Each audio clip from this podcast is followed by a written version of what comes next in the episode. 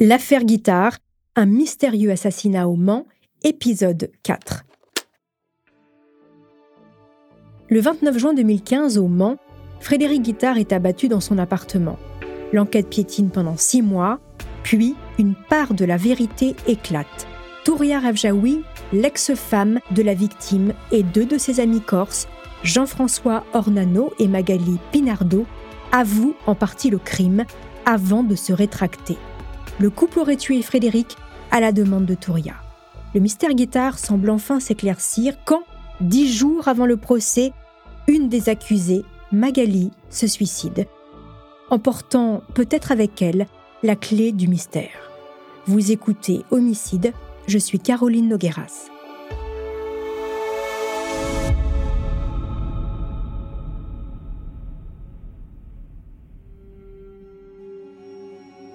Comment va se dérouler le procès des deux accusés.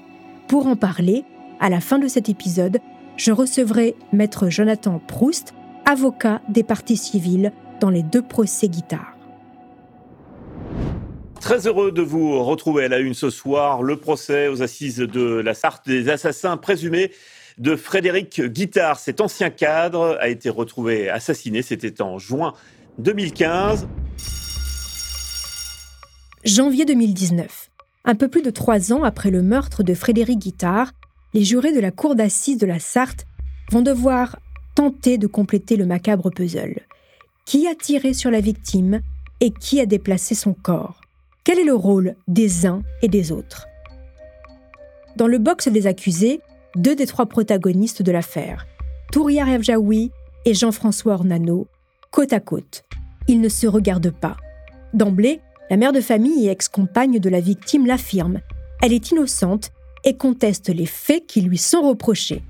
Âgée de 53 ans, elle comparait pour complicité d'assassinat. Jean-François Ornano comparait, lui, pour assassinat, accusé d'avoir été le bras armé de Touria.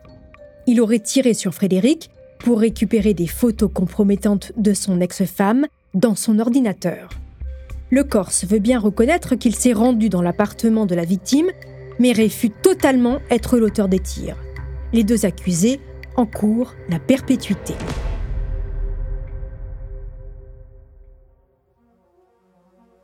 Au vu du manque de preuves irréfutables sur la scène de crime, la défense plaide la présomption d'innocence. La stratégie de Touria Charger son couple d'amis corses, particulièrement Jean-François, puisque Magali n'est plus là.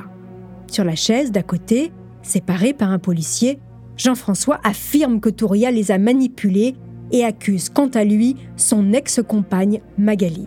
C'est parole contre parole. Sur le banc des partis civils, soutenus par leurs avocats, Maître Proust, Maître Sauré et Maître Pelletier, les deux filles du couple guitare et les membres de la famille assistent dignement à cette partie de ping-pong judiciaire. Appelés à témoigner à la barre, les deux filles guitares chargent leur mère.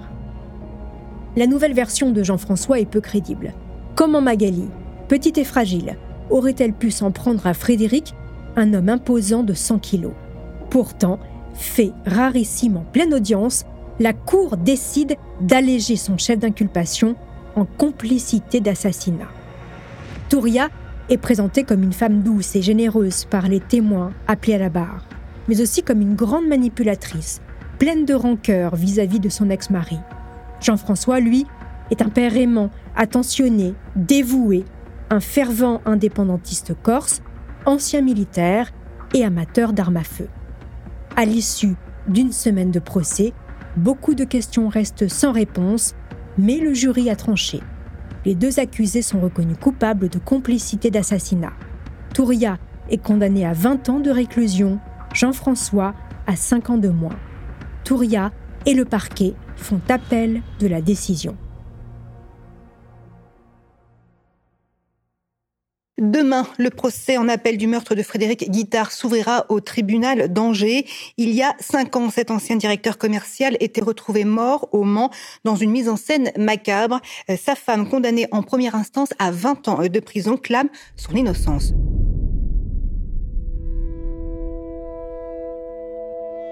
Devant la cour d'appel du Maine-et-Loire, en décembre 2020, Jean-François Ornano et Touria Ravjaoui se retrouve à nouveau sur le banc des accusés. Même défense qu'au premier procès pour le Corse. Il a participé au meurtre, mais seulement en tant que complice. C'est sa compagne Magali qui a tiré. Touria, elle, se présente plus combative. Elle n'avait aucun intérêt à la mort de son ex-mari. Elle savait que Frédéric l'avait écarté de son testament. Elle n'a donc rien à voir avec cette histoire. Les filles du couple sont de nouveau appelées à témoigner. Elles ont bien grandi, leur discours est plus posé. Depuis le meurtre, elles ont pris leur distance vis-à-vis de leur mère et croient toutes les deux en sa culpabilité. Ma mère, je l'aime et je l'aimerai toute ma vie. Elle me manque beaucoup, ça me torture tous les jours.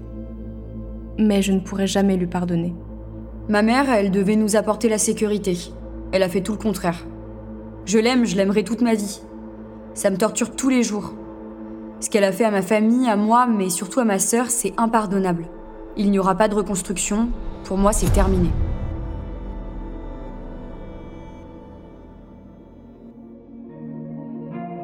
Le procès en appel ne lève donc pas le voile autour de la mort de Frédéric Guittard.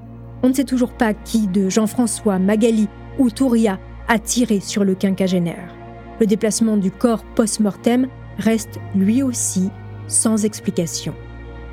L'avocat général requiert la réclusion criminelle à perpétuité pour les deux accusés. Ils seront finalement condamnés à 20 ans chacun. Mais cette fois, Jean-François Ornano n'est plus seulement reconnu complice, mais bien coupable de l'assassinat de Frédéric Guittard. Le pourvoi en cassation de Touria Ravjaoui a été rejeté. Nous n'en saurons donc pas plus sur la fin tragique de Frédéric Guittard.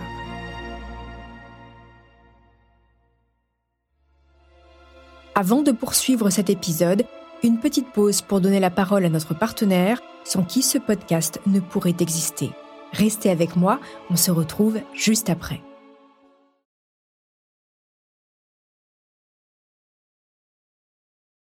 Maître Jonathan Proust, bonjour. Bonjour.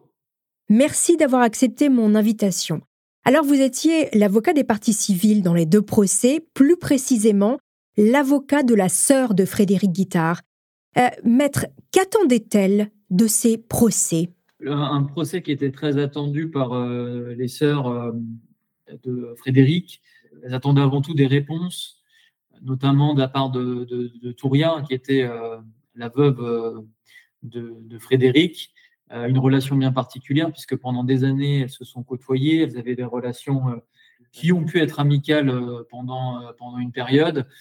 Et c'est vrai que de l'avoir vu évoluer à leur côté pendant, euh, pendant le début de l'enquête notamment, euh, leur tenir la main devant le cercueil euh, du frère, ça a été une, véritable, une véritable épreuve que de découvrir que finalement c'était tramé à leur insu un assassinat. Donc quand le procès, le premier procès s'ouvre devant la cour d'assises de la Sarthe, évidemment les réponses qu'elles attendent, c'est avant tout celles de, de Madame, de Madame Rafjaoui. Dans les affaires intraconjugales, c'est toujours très compliqué. J'imagine qu'il y avait ce sentiment très fort de trahison de la part euh, des deux filles euh, de Frédéric Guittard euh, à l'encontre de Touria Rafjaoui. Oui, il y a eu un sentiment de trahison parce que, alors, c'était une situation très particulière pour les filles puisque elles avaient, elles étaient sur le banc des partis civils et face à elles, elles avaient leur mère. je pense qu'il y a peu de dossiers où vous avez votre maman qui est dans le box des accusés et où vous êtes partie civile euh, aux côtés de vos oncles et tantes euh, notamment.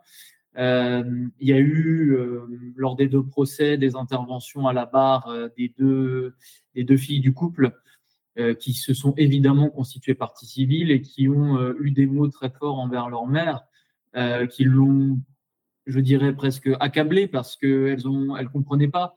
Elles n'ont pas compris pourquoi est-ce que leur maman avait euh, fomenté euh, l'assassinat de leur père. Certes, les relations étaient devenues euh, difficiles, surtout du côté de Touria Rabjaoui qui, qui fantasmait presque d'être dépossédé de, de, l'argent, aussi de son rôle de mère en quelque sorte, alors que Frédéric Guittard a toujours eu l'intention et la volonté de, de la préserver, que ce soit d'un point de vue matériel, mais aussi d'un point de vue affectif.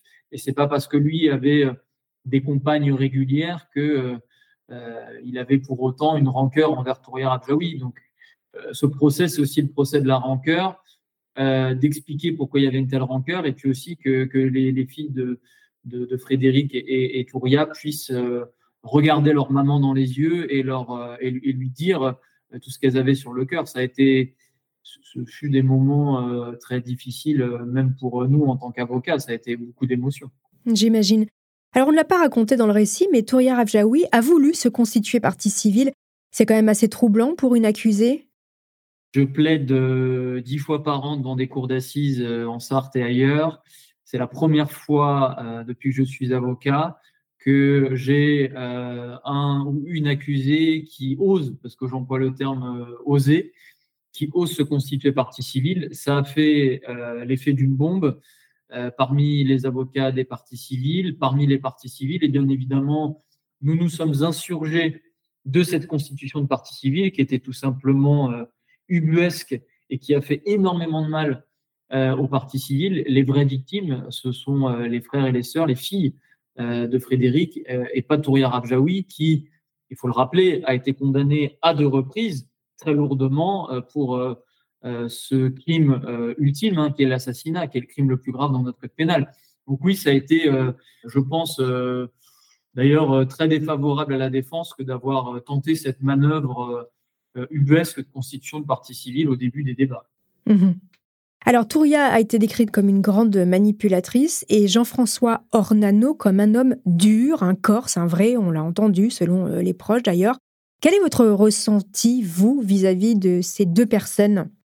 Euh, Jean-François Ornano, j'ai eu euh, l'occasion de le croiser à plusieurs reprises, notamment dans le cadre de l'instruction, puis euh, dans le cadre des deux procès. Jean-François Ornano, c'est quelqu'un de courtois, c'est quelqu'un de relativement discret, qui s'exprime très bien, presque charmeur. Moi, je voyais un peu dans les yeux des, jurés, je ne sais pas, quelque chose. Il avait réussi à créer un lien avec les jurés, notamment devant la cour d'assises de la Sarthe. Euh, quelqu'un d'assez particulier, hein, le Corse, le vrai, avec une appétence pour les armes. Euh, on a retrouvé dans son téléphone notamment des, des, photos où il pose avec euh, le, le, drapeau, le drapeau corse. Donc c'est quelqu'un avec une personnalité très particulière qui n'avait par exemple pas de compte bancaire, mmh qui n'avait pas de travail, qui était un peu sous les radars, si je puis dire. On s'est beaucoup interrogé sur cette personnalité euh, euh, très particulière. Il y a des échanges de SMS, notamment en cours de procédure, où euh, sa compagne, un feu, sa compagne, qui le décrivait comme un ange gardien, quelqu'un voilà, qui savait assumer les responsabilités et qui savait agir pour le compte de, ceux, de celles et ceux qui, qui l'aimaient.